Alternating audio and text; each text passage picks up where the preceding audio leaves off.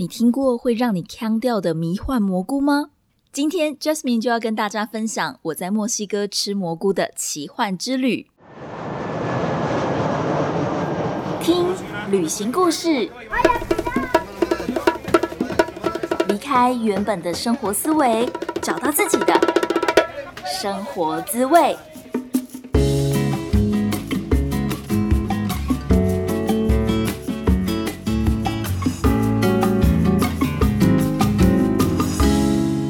来到贾斯敏游牧生活第十集，我是 Jasmine。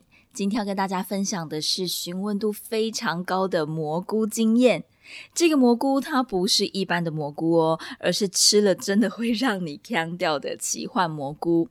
而这趟蘑菇的旅程时间长达六个小时，也就是说我腔了六个小时吗？好，待会呢会告诉大家详细的细节。我会巨细靡遗的描述我的视觉、听觉，还有这个一整个寻找蘑菇的故事说给你听，因为我觉得前面在探索、在寻找蘑菇的那些故事也非常的有趣，所以如果你想要知道这一整趟冒险的故事的话，一定要听到最后哦。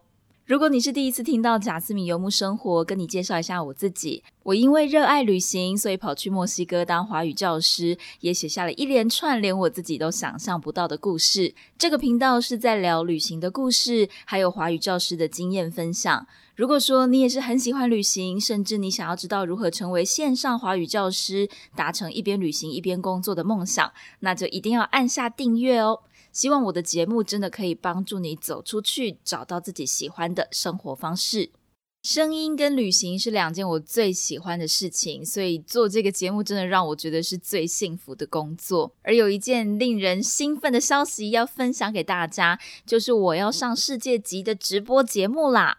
就在下星期三，八月十二号晚上八点，在台湾时间晚上八点，Jasmine 会跟 Fly with Lily 学英语环游世界的 Lily，还有三层公寓的 Alice 一起分享要怎么样可以一边旅行一边工作，达成环游世界。的梦想，这个活动是由世界各地的 podcaster 接力直播，希望线上的听众人数可以打破世界纪录，突破十万人。所以喜欢 podcast 的你千万不要错过哦！我会把购票的链接放在描述栏位，目前还有一些免费票可以索取，大家赶快去抢票哦！接下来要念听众在 Apple Podcast 上面的留言，这位朋友的账号是乘零五二三。他说：“每次听完都很励志，很期待看到 Jasmine 腔调的样子，哈哈哈哈哈！他真的打了五个哈，OK，谢谢阿成的留言。嗯，OK，没有问题。我这集就是要达成你的愿望，来说说我吃蘑菇的腔调之旅。”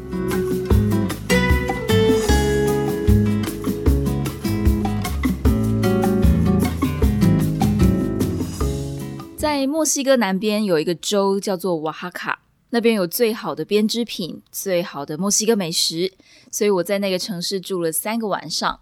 那我记得在最后一个晚上的时候，有两个背包客室友，一个是墨西哥女生，她叫做 Hanna，另外一个是英国女生，她叫做 Chloe。他们两个问我要不要一起去 San Jose de Pacifico，那我就问那是什么地方。然后他们就说，嗯，就是一座山，就是一个 mountain，然后有 mushroom，哈，什么啊？什么 mushroom mountain？就完全黑人问号。但我就问他们说，那座山在哪里？然后他们就说，就在我要去的海边的路上。因为我那个时候的下一站是距离瓦哈卡市区大概十个小时车程的一个冲浪的海边。然后他们说，那座山是在同一条路上，也就是说，我大概先坐个五个小时的车，可以先到那座山上，再继续前往到海边。那我想说，OK，很顺嘛。虽然说我不知道什么是蘑菇山，但是反正我也没有明确的时间表，那就一起走吧。所以隔天早上五点就出发了。到了那个连台湾的旅游书都完全没有提到的蘑菇山。老实说，去墨西哥之前，我也没有听过什么叫做奇幻蘑菇。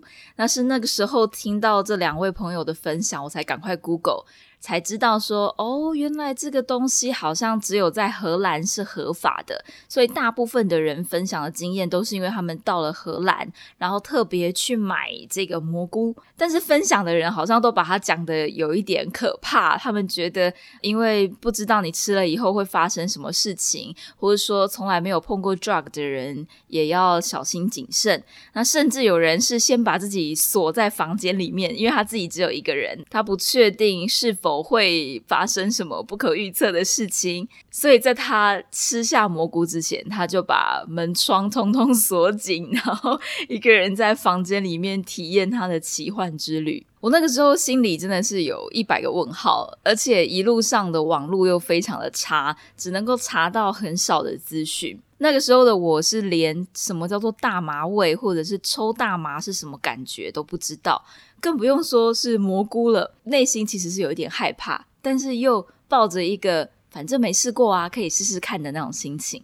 最重要的是，我那两位朋友都非常好，Hanna 跟 Chloe，他们人都很 nice，也跟我年纪差不多，又会说西班牙文，一个是墨西哥人，就觉得说，嗯，那应该不会有什么问题吧？他们两个感觉都超级照的，所以就觉得跟着他们应该也不会发生什么太可怕的事情吧。到了山上以后，只觉得很冷，很像是要爬合欢山之类的那种中间的休息站，可以吃金针排骨汤或者是买高丽菜。当然那边没有金针排骨汤，也没有卖高丽菜啦，只是说那个整个气氛就是凉凉的空气，还有你可以看到一点点的云海。唯一不一样的是，那边有非常多的嬉皮，每一个人的打扮都是啊，不管男生女生，头发都很长，可能长到胸部或者是腰的位置，然后他们会扎成一种特别的辫子，不是麻花辫，要怎么形容啊？一根一根粗粗的，就是很嬉皮的样子。那种头基本上是你可能一个月没有洗头也没有关系。那嬉皮他们在走路的时候，你都会觉得他们好像有一点没有精神。他们通常看起来都非常的 casual，非常的随性。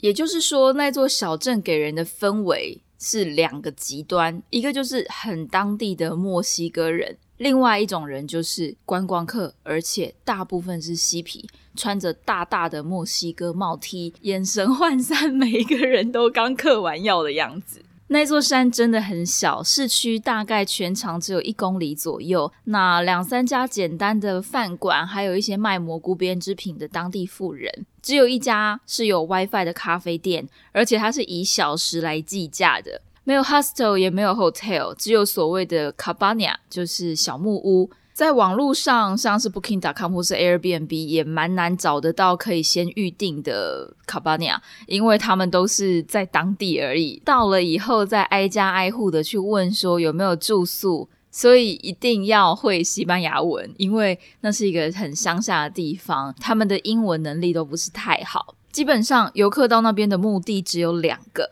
第一个就是要在大自然里面享受蘑菇之旅。第二个就是体验类似天然烤箱，有一点像是天然的航楼的那种玛雅仪式。我到了那边以后才知道，墨西哥女生哈娜她已经先预定好了蘑菇加上三温暖的 tour。那 Chloe 跟我我们都没有任何的准备，我们想说到了当地再去找。一下车，哈娜她就先奔去她的 tour，然后 Chloe 就跟我一起挨家挨户的找住宿。我真的很感谢她，因为那个时候完全是靠着她帮我问东问西这样子，那我就只是一个依亲的概念，很没有用。我们就在那条主要的道路上面找到了一间餐厅，也兼有卡巴尼亚的住宿。入住了之后，认识了一位阿根廷的男生，他也是一个背包客。然后很明显的也是为了蘑菇跟三温暖而来的，所以我们就决定三个人一起出发，一起去寻找这两个 tour。结果不知道是不是因为淡季的关系，我记得我到的时候是二零一八年的九月中，快要十月的时候。而旺季是在雨季，也就是在暑假的时间，而且也有可能因为蘑菇是违法的，所以商家不能够大拉拉的直接把资讯写在外面，所以我们就只能有点像是碰运气，看看能不能得到任何一点资讯。最后哈娜她都已经体验完回来了，我们还是没有找到。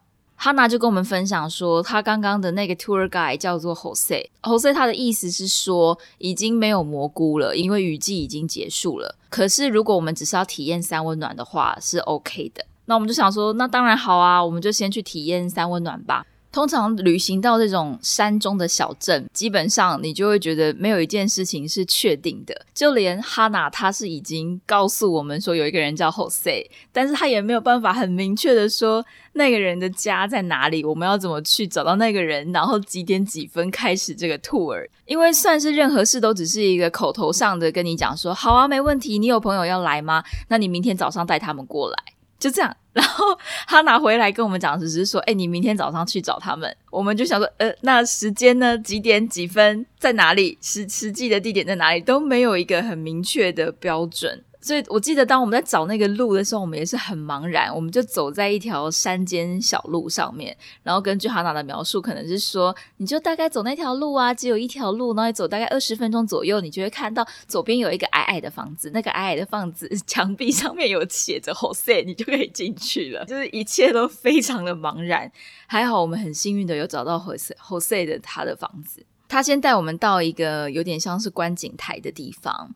然后观景台上面是布置的非常舒适，椅子上面都有放一些软垫靠垫，旁边的摆饰也有很多的用木雕啊，或者是漂流木刻成的蘑菇，那个感觉就是非常的灵性，然后 非常的神奇。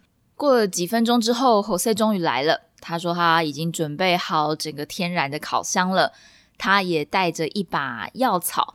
这一大把药草上面有很多的香草，可能闻起来像是香茅的味道，是很 nature 很自然的感觉。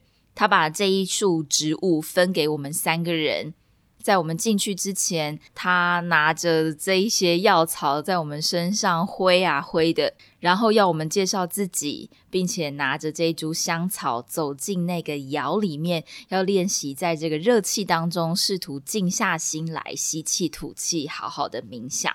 到底是走进一个什么样的窑呢？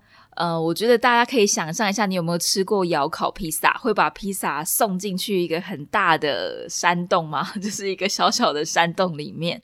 那我们就有点像是住在一个放大版的烤披萨的地方，就是一个窑，然后它的上面是用一些令草或者是木材搭建而成的，在里面大概只有只能够容纳三个人到四个人左右的空间，里面有小板凳，所以我们就围坐在窑的里面，窑的正中间。会放着很多非常烫的石头，要小心不能碰到。然后在石头的上面就放着那些药草。而 Jose 他每大概二十到三十分钟会叫我们浇热水在那个呃在这些热石的上面，所以你就可以闻到香草的香气整个散发开来，而且也会让整个小小的空间充满了蒸汽，变得更热。对我来说，其实还蛮习惯那种温度，就是很像是去游泳的时候那些 SPA 烤箱的感觉，你可以享受流汗的快感。但是对于 Chloe 跟还有阿根廷人来说，他们真的我可以感觉得到，他们非常的不适应那种热度，他们真的有一种啊，怎么可以这么热？不行，我要好好的静下心来，好好的安静下来。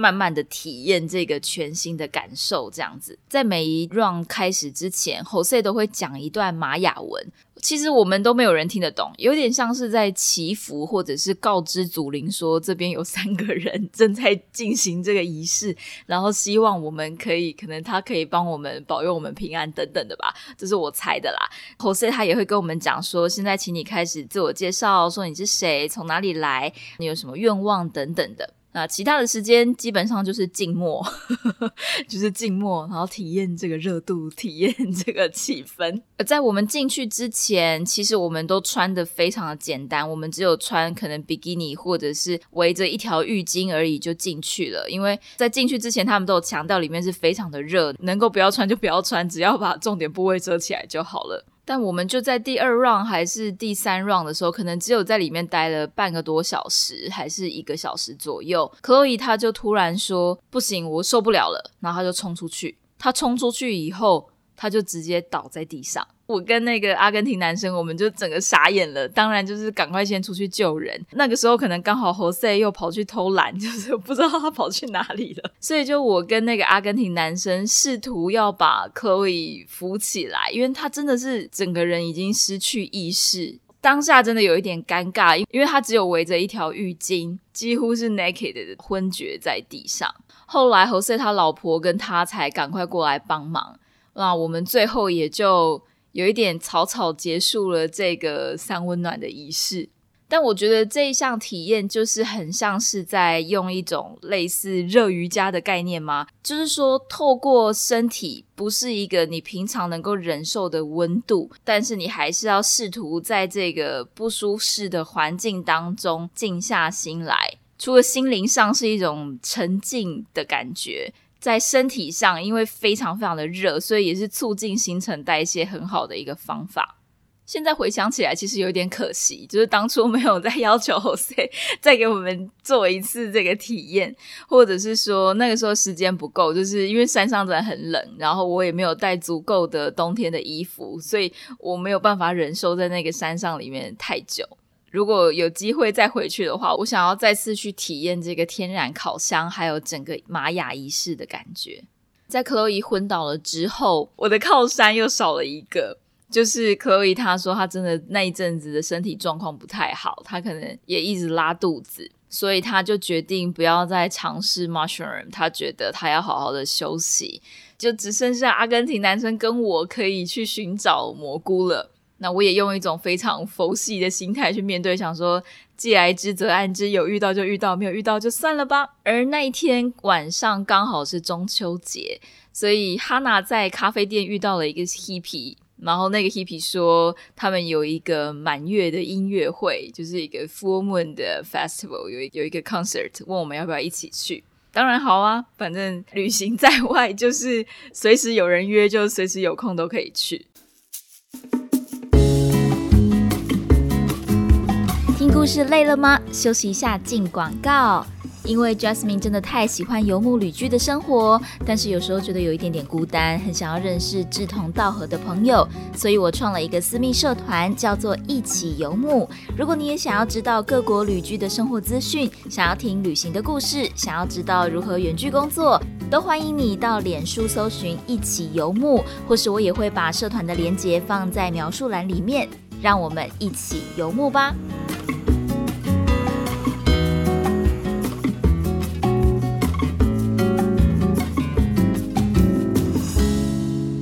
那天晚上，我就跟着哈娜还有阿根廷男生一起出发，前往那个我们不知道是什么样子的音乐会。我们又走在同一条山路上，就是在找 Jose 的房子的那条山路上。我那时候心里真的想说，到底这个偏乡僻壤的地方怎么会有音乐会呢？就这样走啊走的，我们到了一个很大的空地。那个空地给人的感觉有点像是夜市，就是说没有人摆摊的夜市，一块非常大的空地，还有一些杂草，而正中间摆着一辆，就是是很像是那种美国校车的巴士，可是它是有经过彩绘的，就是涂的涂鸦非常的漂亮的一辆巴士，然后我们就到了那边，上了巴士。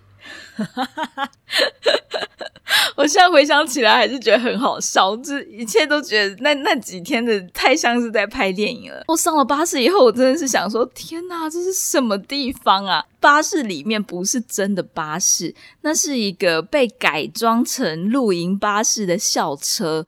而里面已经布置成有客厅、厨房的样子，然后已经有大概十来个 hippy，就是我刚刚描述那种长头发、看起来很颓废的那种 hippy，已经围坐在那个巴士里面的小客厅。那大家好像都不认识彼此，但是就是装嗨、装熟，说嗨，你好，然后请进，Nice to meet you，就尽量克服自己的尴尬癌，坐下来。那辆巴士的主人是美国人，他也是一个厨师，他就有点像是一部电影里面那种五星级快餐主厨，买下了这辆巴士，改装成露营车，一边卖食物、卖吃的赚旅费，一边开车从美国开到墨西哥，真的超级酷。那一辆车上面那个时候的每一个人，大家几乎都不认识彼此，都是因为听说这里有一个萤火晚会，有一个音乐会就来了。然后我们就自我介绍，说哦我是谁啊，然后我从哪里来，我这趟旅行在做什么？等等的简单的大家自我介绍，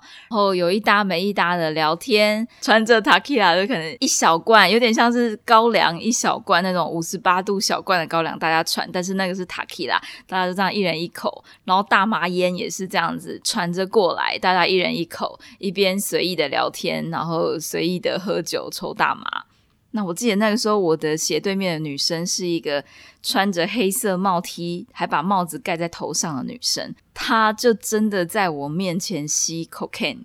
我那时候有一点吓到，因为我真的没有现场看过有人是用鼻子在吸粉这样子，然后还要先把那个粉敲碎，嗯，感觉真的很奇妙。那女生真的有一点怪，就是说我们大家在聊天，当我们聊到一些比较有趣的话题的时候，可能我们会简单的笑一下。但是他就会突然用那种巫婆笑的方式，很笑的很用力、很大声，这样就是笑到有点像八方斋头要往后笑那种感觉。但是笑完了以后，又马上回到他自己的状态，就是。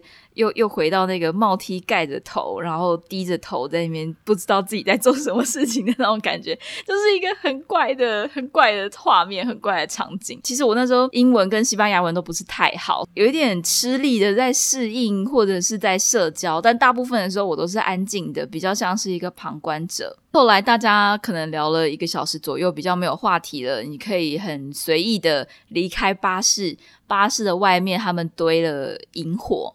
而且那天是中秋节，所以你可以抬头看月亮，或者是就在火旁边取暖。而那个萤火的旁边呢，是一栋小木屋。小木屋就是大部分算是主揪吧，就是这些人的主揪。所谓的音乐会就是发生在 这个小木屋里面，里面还真的有一套爵士鼓，然后有几个人就这样子很随性的拿起他们的吉他，或是拿起他们的贝斯。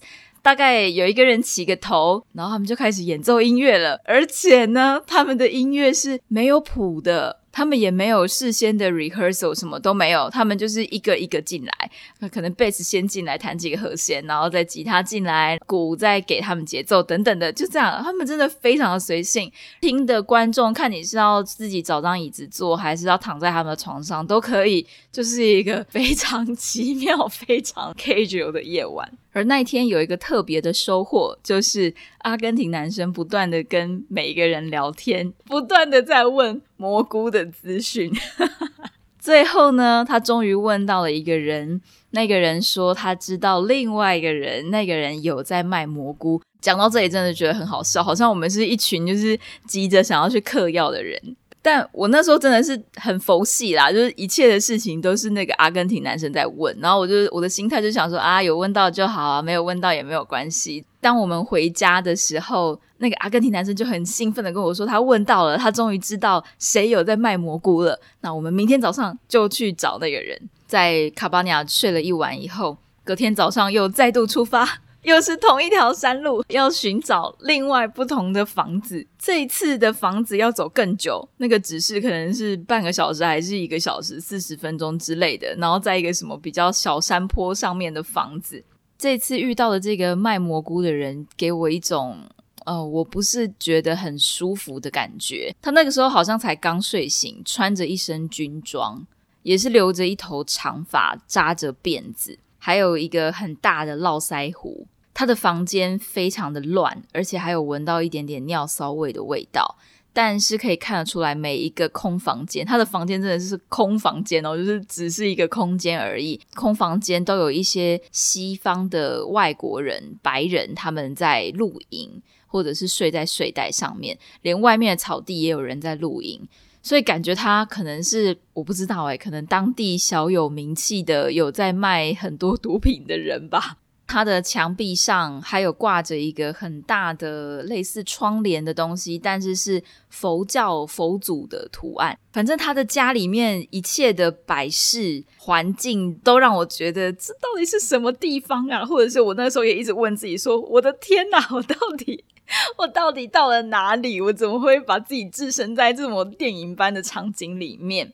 那个阿根廷男生在跟他沟通的时候，又完全是用西班牙文，所以我真的一句都听不懂，也没有办法帮上任何忙。甚至他们如果突然想对我怎么样，我可能也不知道我可以怎么办。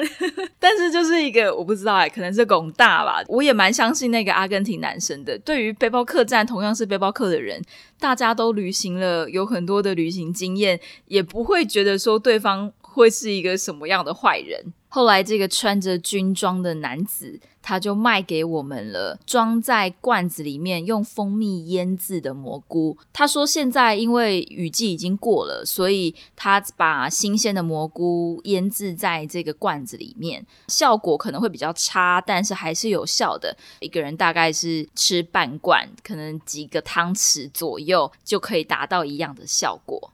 我们就拿着这罐蘑菇往森林里面继续走去。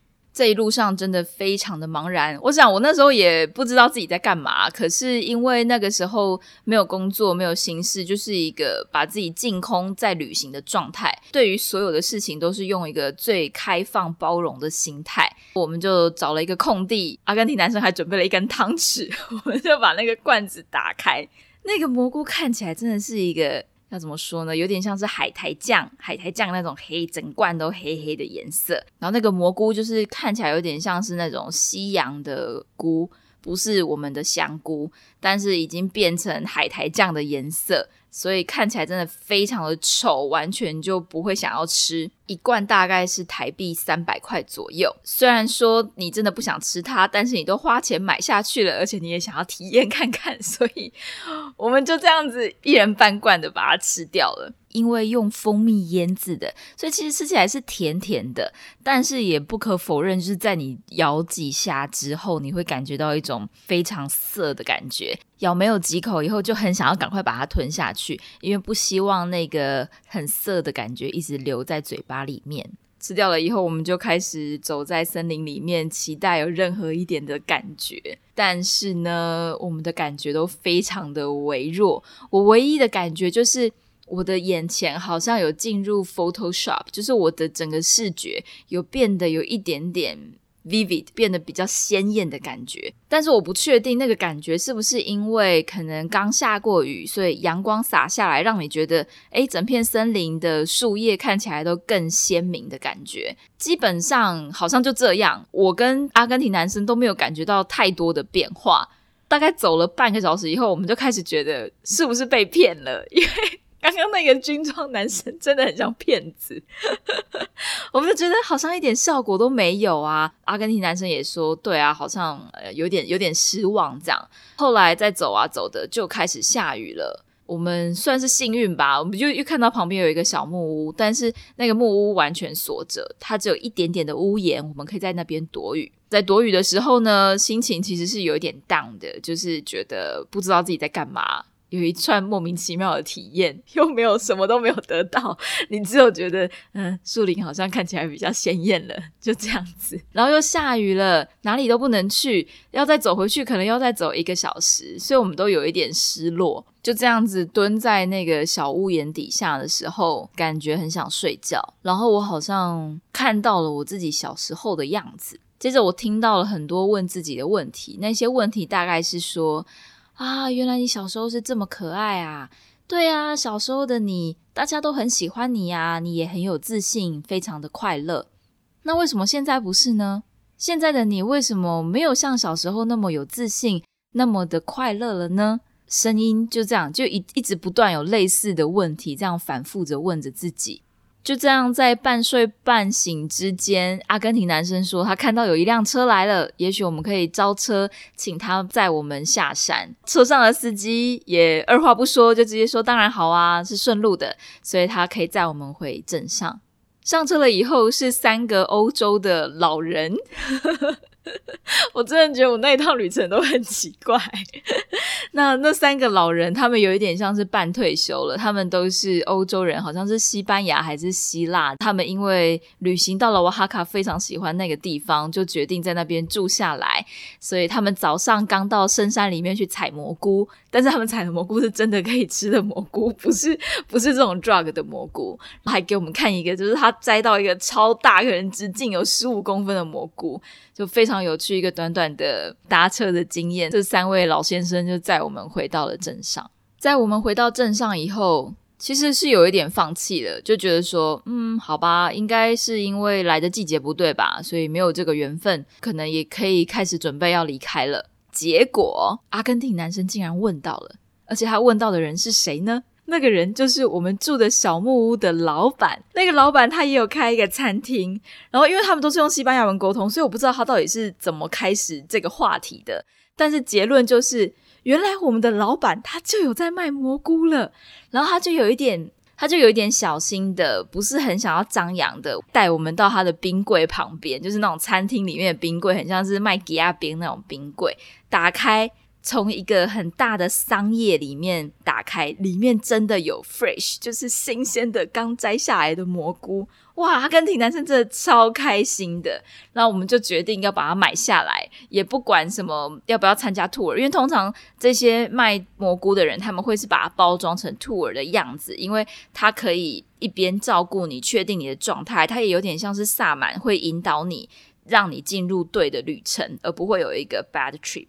但是呢，因为我们真的已经费尽千辛万苦，然后经历了一大堆奇怪的事情，终于问到有一个人在卖 fresh 的 mushroom，那就想说，好，就不要管了，我们自己吃也可以。我们就大概花了七百还是八百块台币，一个人各自买下了一人份的蘑菇。不知不觉已经说了这么久的故事，看来这一集必须要分成上下两集。下一集将会继续跟大家分享最重点、最精华关于我吃到 fresh mushroom 的经验。如果你想要听下去的话，一定要按下订阅，才不会错过接下来的故事哦。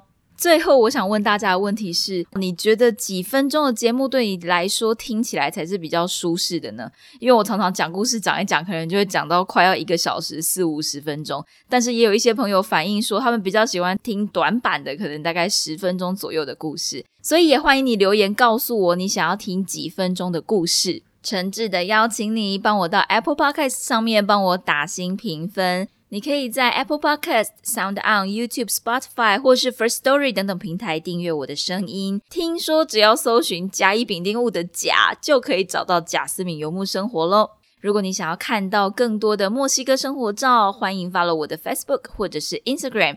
不知道你现在在哪里？很谢谢老天爷给我们这个缘分，让你听到了我的声音，也非常谢谢你花时间听完今天的节目。谢谢你的收听，Thank you, gracias。我们下次见，Adios，See you，拜拜。